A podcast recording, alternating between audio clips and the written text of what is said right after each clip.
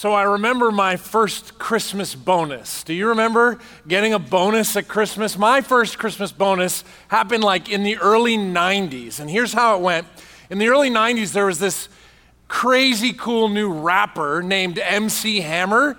And if you know, you know anything about MC Hammer, his famous hit song was Can't Touch This, and I love that jam. Like I just loved it. And I wanted to have MC Hammer pants for Christmas. And they're these big, crazy pants. If you don't know what MC Hammer pants look like, you should Google it right now because it'll make you laugh. To picture me in MC Hammer pants. And on Christmas morning, we're opening up gifts, and guess what? I, I got the pants. Like, I got the MC Hammer pants. And I was like, it doesn't matter what else I get. That's all I wanted. That's all I cared about. The MC, because I knew when I went back to school after the new year that I would look dope as I went back to school with these big, flowy pants dancing to MC Hammer songs. And so all the presents are finished. I got what I wanted. And something unique happened this year. It had never happened before in our family my parents were like, hey, Joe, go look in the front closet.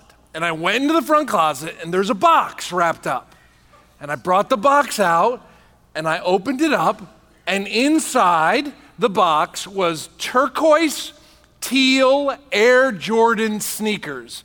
And I was just like, mind blown, right? Because not only do I got the fly pants, now I got the Air Jordan sneakers. I didn't even ask for them because I would never ask my parents to spend that kind of money. I got the sneakers, Christmas bonus. Now when I go back to school, I'm dopey dope, right? Like all looking good because I got, and that's what a bonus is like. Like you're expecting the fly pants, but then you get the dope sneakers on top of it. It's extra, unexpected, unimagined, not asked for more than what you thought. Do you remember getting a Christmas bonus? I mean, maybe for you it was a cash gift, right? At some point at work, maybe they gave you this bonus and you were like totally not expecting it, but you got it. I mean, maybe it was a gift from somebody that you don't even like and they didn't think they liked you and they like gave you something and you're like, I guess I'll take it because this is really great. Maybe it was an unexpected visit from somebody you didn't think you would get to see on the holidays. You're kind of sad because you thought, I won't get to see so and so. And then all of a sudden, they show up at some kind of gathering, and you're like, bonus, right?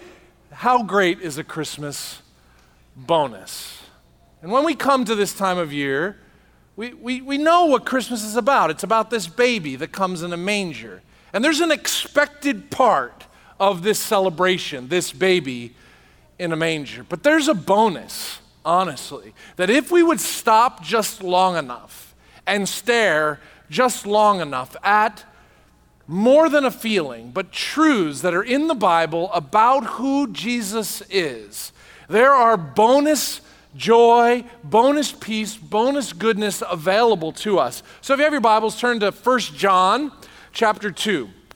1 John chapter 2. Open up your Bible, turn them on. If you're electronic, 1 John's towards the end of your Bible. And, you know, we, we know Christmas is all about God coming to earth. It's God being born of a virgin, born in a manger, celebrated by shepherds, wise men, angels, God with us, Emmanuel. So God comes to planet earth. And the bonus that's more than just a feeling, more than just this historic fact that God entered time and space, if we would look, we might see that a relationship with Christ is available 365, 24 7, maybe in unexpected ways, found here in the book of 1 John.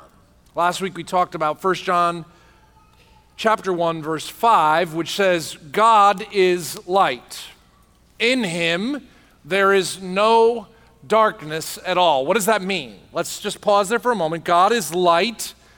It's an analogy, right? God is holy, God is loving, God is just, God is merciful, God is gracious, God is kind, God is truth. All of the attributes of God are wrapped up in this one word God is light. And in him there is no stain, no sin, no injustice, no slander, no lust, no unkindness, no hatred, no stain. God is light, and in him there is zero darkness. Now, can that also be said about you?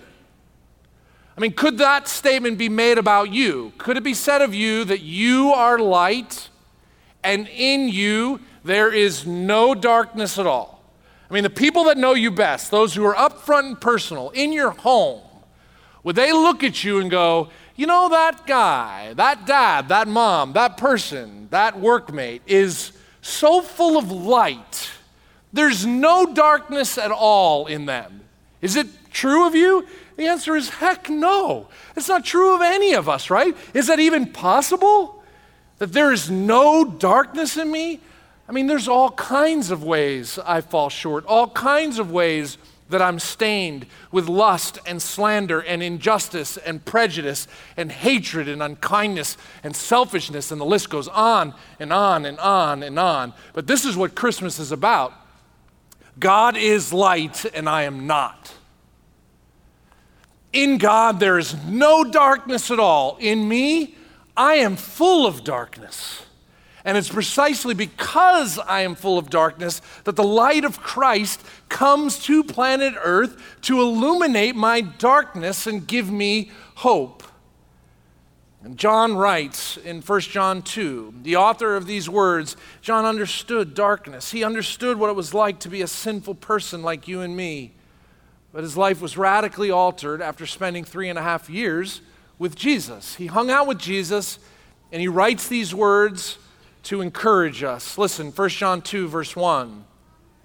He says, My dear children, I write this to you so that you will not sin. He's imploring with them, he cares about them. My dear children, I write this to you so that you will not sin. But if anybody does sin, we have an advocate with the Father, Jesus Christ, the righteous one. He is the atoning sacrifice for our sins. And not only for ours, but also for the sins of the whole world. John doesn't want us to sin, but John knows that he's sinful. John doesn't want us to sin, but he knows that we're going to all sin. We're all darkness. We fail, we fall, we get trapped by temptation and difficulty. And he says, I don't want you to sin, but if you do sin, there's hope. There's hope in this person of Jesus that has come on Christmas. You see, God didn't stay in his perfect high and holy heaven. He comes to planet Earth to bring his light and love. And so when Jesus walks on earth, to see Jesus and to hear Jesus is to see God and to hear God. In the face of Christ, we, we get to see and experience God through Christ. And just that fact alone, that God so loved the world that he sent his Son to be like us, to enter time and space, is an amazing Christmas gift. Hebrews 4 15, I, I dropped this into your app. Hebrews 4:15 describes Jesus coming this way.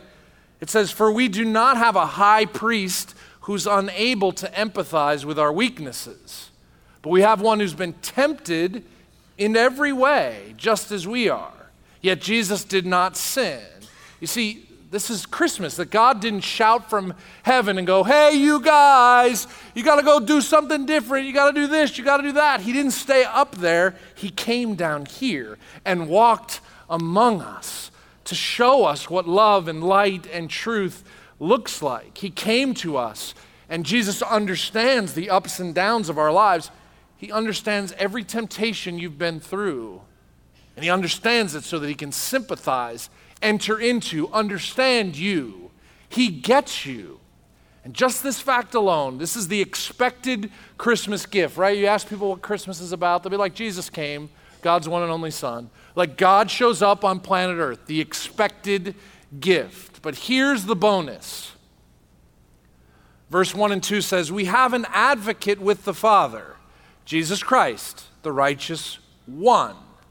He is the atoning sacrifice for our sins, and not only for our sins, but for the sins of the world. So, so John says the bonus isn't that he just came to earth to be like us in every way so he can get us and empathize with us and sympathize. That's not the bonus. The bonus is that he has come to be our advocate and to be an atoning sacrifice for us. As sinful people, we need help, we need hope.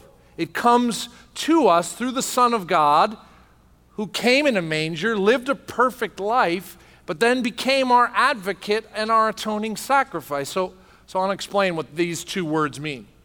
I want you to leave the manger scene, like stop imagining the manger and the animals, and I want you to think about a courtroom scene. So get Judge Judy or Judge Wapner in your head. Like get some courtroom idea in your mind. Are you pulling that up? Courtroom scene. That's what you need to have in your mind right now. Courtroom scene. And here's the straight up fact that no one is going to say this Christmas to you. Are you ready? You're all going to die. Every single one of us is going to die. Nobody gets out alive. You're going to die. It's not when you're going to die, it's not if you're going to die, it's how you're going to die and when. It's right? So, Merry Christmas. You're going to die right? Nobody talks about this with all the feels, right? It's nobody's talking about Merry Christmas, you're all going to die. But this is the cold, hard fact reality of life. And we push it off to the side and pretend like it's not there. It is the elephant in the room. You're going to die. No one of us want to think about it, but it's true. The Bible teaches is when you die, you will stand before God who is a holy, perfect judge. Remember, John said, God is light.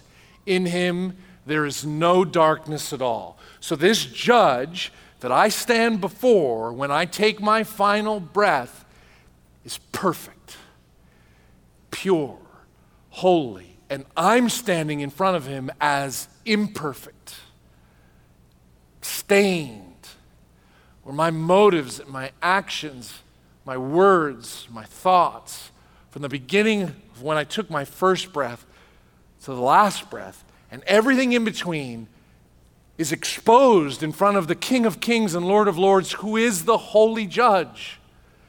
And there's no spinning, there's no hiding, there's no excuses, none of that. It's, I'm standing before the judge, and I have to give an account for my life. If I just did one thing wrong, I'm guilty before Him. If I just made one mistake, if it was just one lostful thought, just one time I looked at porn, just one time I slandered, one time I gossiped, one time I stole, one time I hated, one time I did something unjust to someone, that's guilty before a holy God. And the Bible teaches that this guilty verdict carries with it a sentence of death. That the wages, the pay, the reward, the truth about our sin is that we get to die because of it. And you might go, that's so unfair. That's so unmerciful of God. How could he do that? Remember, he's perfect and just in all his ways. And so when he looks at you and he compares you to himself, he goes, I'm perfect and you're not. I made you and you rejected me. I loved you and you walked away from me and you did your own thing. Your entire existence, you lived for yourself instead of living for me. You are guilty of sin, and the punishment is separation from me in hell forever. This is really bad news, isn't it?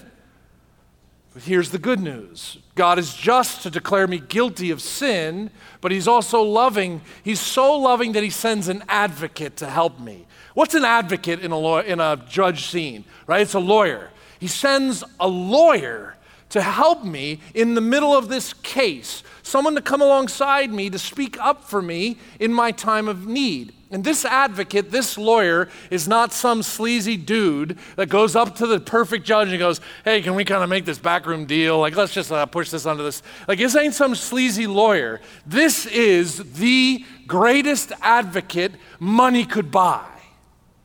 John says this advocate's name is Jesus, the Christ, the Messiah, the righteous one, the only one. He's perfect. He's the perfect advocate who speaks to God on my behalf. The highest profile advocate you could get, fully God, fully man. When Jesus came to earth, he never slandered anyone. He never disobeyed his mom and dad. He never lusted. He never cussed. He never did anything impure. All he did was love people and love God his entire existence. He's the perfect one. And he says, I'll stand up for that dirtbag Joe. I'll be his advocate. For that slanderous, dark man named Joe Henseler, I will be his advocate. And God's like, wow, pretty good advocate you got, Joe. I mean, you got Jesus, you got the perfect one. Okay, guys, you know what? We're just going to push this crime aside because the perfect one is standing up for Joe and saying, we'll let him slide. And if you're watching this on court TV, you go, whoa, whoa, whoa, wait, wait. Just because you got a perfect lawyer doesn't mean the guy with the crime shouldn't pay. That's not fair. That's not justice. And God's like, You're right. My justice demands that sin is paid for. So in Jesus, we have someone who advocates for us, speaks up on our behalf, but he's also the atoning sacrifice for our sins. That phrase in 1 John 2, atoning sacrifice, is a really important theological biblical word. It comes from the Greek word propitiation, and it means wrath bearer. I dropped this in your app, more detail about this word in your app, in your app, but this is really important concept that Jesus is not only our perfect advocate, he bears God's wrath upon his shoulders. You see, he leaves heaven and comes to earth to live a perfect life and die a cruel death. Why would the perfect Son have to die. He dies to absorb the wrath of God and pay the bill, the price of every debt of every human who was ever born, past, present, and future. Imagine all the debt that's built up past, present, and future before a holy, perfect judge. And Jesus comes to planet Earth and absorbs that on the cross on his shoulders to pay my bill and pay your bill and absorb the wrath that I deserve upon his shoulders, the wrath that you deserve on his shoulders, so that I could be set free and forgiven of all my sins, past, present, and future. I mean, what's incredible about this is the perfect holy judge does not look the other way. That would make him unjust. This must be paid for, and he pours it out on his son. But follow this. So it doesn't mean now I'm free and I'm an object of God's wrath. I'm an enemy. I'm still a sinner. I'm just a free sinner. That's not what it is. When Jesus does this on the cross and absorbs the wrath of God, you know what happens? My eternal state is changed. No longer am I an enemy of God. Now, instead of being an enemy, I'm a son of God. You're a daughter of God. With a status change, you're not like the criminal who was let go free. You're the criminal that now is a son or a daughter with all the inheritance of the son. You get that because of what Jesus did on the cross and I can live connected with God forever. I can talk with God and walk with God and hang out with God. I can bring God all my temptations and my struggles, all my fears and my hopes for my kids and for my family, my stress at work and everything that's going on inside Joe. I can bring it all to God, walk into his presence and say, Here, God, would you help me? Because Jesus bore the wrath of sin upon his shoulders. And now, because of him, I'm declared not guilty, innocent, son, daughter free forever. I mean, that's Christmas bonus. This is so much more than a feeling and so much more than a baby. This is advocate and atoning sacrifice so that I can be a son and you can be a daughter with an inheritance that never will perish, spoil, or fade, that starts today and lasts forever. That's what you get in Christ. Can I ask you a favor? I just want you to close your eyes. Just close your eyes. I'm going to read you a story, a Christmas story. A Christmas story that started 700 years before Jesus was born. I want you to listen to these truths because the Bible, these words are written by the Spirit of God, and these words are true that describe you and me and the bonus we get in Christ. Isaiah the prophet said this about Jesus The people walking in darkness have seen a great light. On those living in the land of deep darkness, a light has dawned. Jesus was pierced for our transgressions. Jesus was crushed for our iniquities. The punishment that brought us peace was on Jesus. And by his wounds we are healed. We all, like sheep, have gone astray. Each one of us has turned to our own way. And the Lord has laid on Jesus the iniquity of us all. Though Jesus had done no violence, nor was there any deceit in his mouth, yet it was the Lord's will to crush Jesus and to cause him to suffer. And though the Lord makes his life an offering for sin, he will see his offspring and prolong his days. And the will of the Lord will prosper in his hands. And after Jesus has suffered, he will see the light of life and be satisfied. By his knowledge, my righteous servant will justify many, and Jesus will bear their iniquities. Therefore, I will give Jesus a portion among the great, and he will divide the spoils with the strong, because Jesus poured out his life unto death and was numbered with the transgressors. For Jesus bore the sin of many and made intercession, became the advocate of the transgressors. Listen, open your eyes. This is the Christmas bonus. And this is it accepting Jesus as advocate and sacrifice is what opens up a connection between you and God the Father forever. It starts now and goes on forever with peace and joy, and no longer an enemy of God, but now a friend of God, no longer under his wrath, but under his favor. No longer that someone that needs to fear God, but someone who can walk with God. It's accepting this bonus that changes everything. But just like getting MC Hammer pants is what I wanted, but I got on top of it Air Jordans, I didn't have to accept the Air Jordans. I could have said, nope, just give me the pants. But it's in accepting the bonus that things begin to change. But you can reject Jesus.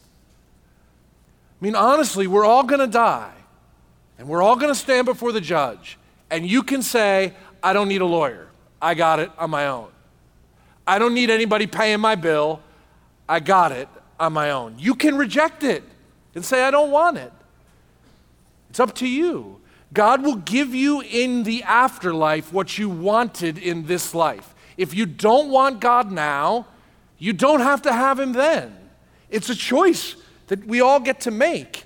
Accept it or reject it, but I urge you to think about this and not delay for another day these ultimate important things that nobody wants to talk about in our society death and what happens next. You have a choice. So I urge you to think about it, but I know many of you are hearing this, and, and many of you have said, I want the advocate and I want the sacrifice to be applied to my life. And John says something more here that we have to pick up on before we conclude. He says at the end of verse 2, 1 John 2 2, he says, Jesus is the atoning sacrifice for our sins, and not only for ours, but also for the sins of the whole world. Do you hear that? The Christmas bonus of Jesus being your advocate and your atoning sacrifice isn't just for you. When I was starting a family, my parents knew that I liked to build things with my hands.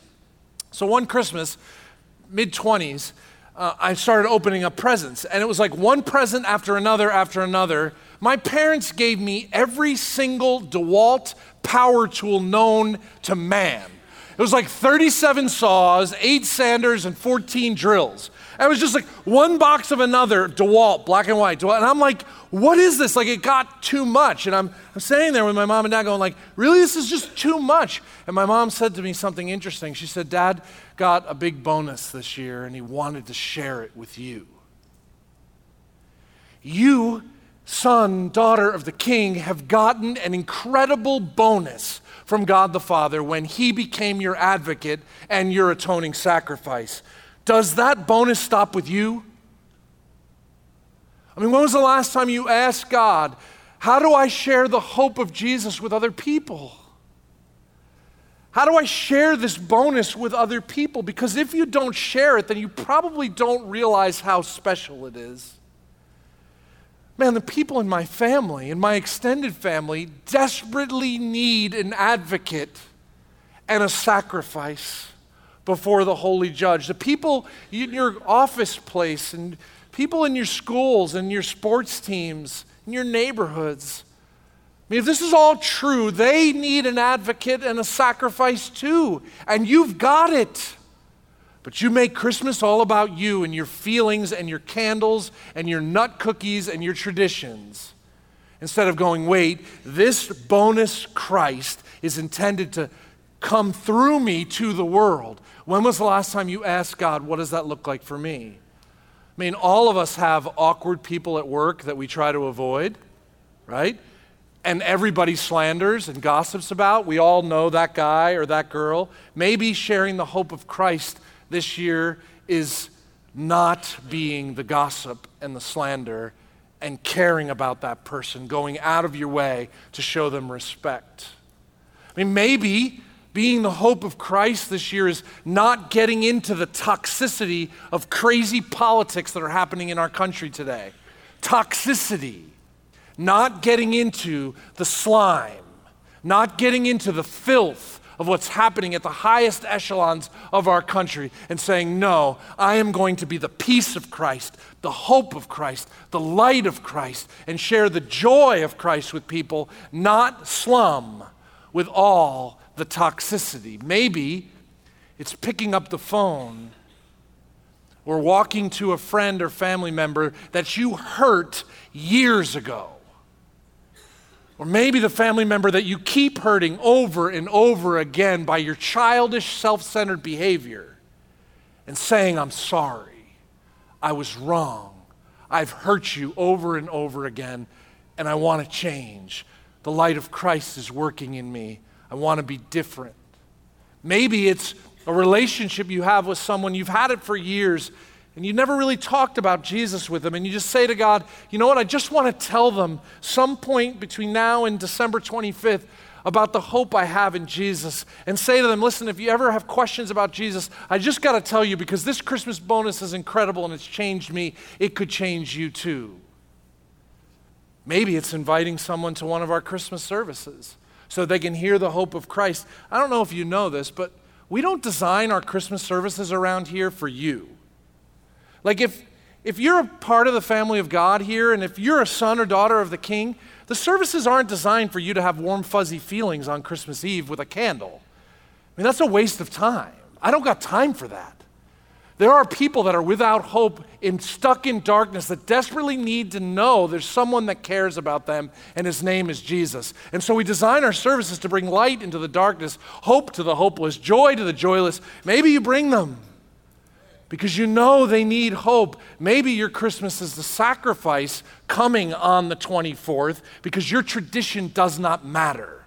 People having a seat to hear about Jesus, that matters. Last year, 6,100 people came to services here at Faith Church. This year, we're expecting a lot more, and we need your seat. So maybe you don't come on the 24th.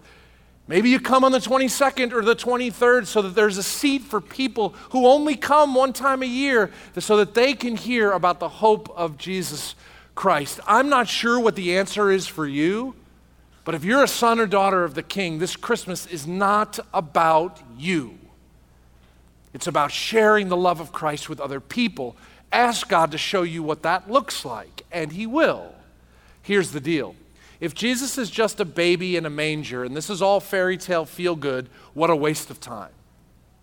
If Jesus is just some sort of moral superhero that we can all look up to and go, Ooh, I want to grow up and be just like Jesus, this is all a waste of time. If he is the Son of God who came to earth to advocate and die for us, then we have a bonus that's worth living for and sacrificing and sharing with other people. Because if this God is for us and in us and through us, do we need anything more? Would you pray with me? God, today, in the sound of my voice in this room online, are people probably hearing this for the first time that Jesus is a sacrifice and an advocate for the lost and the broken and the sinful and the shameful. That they don't have to fear standing before you because when we put our trust in you, Jesus, we get your defense and we get the payment you made for sin credited to our account. So I pray that every person hearing this would consider their life and consider their death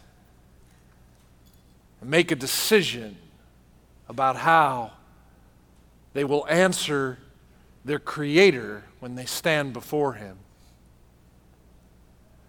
God, for sons and daughters who have put their trust in Jesus and have had our status changed, I pray that we would look at our world, look at our communities, look at our families, look at our workplaces, seek to bring light, seek to bring peace, seek to bring hope, justice, mercy to our world in a way that displays you're alive and you're real that we might show love like you showed love, Jesus.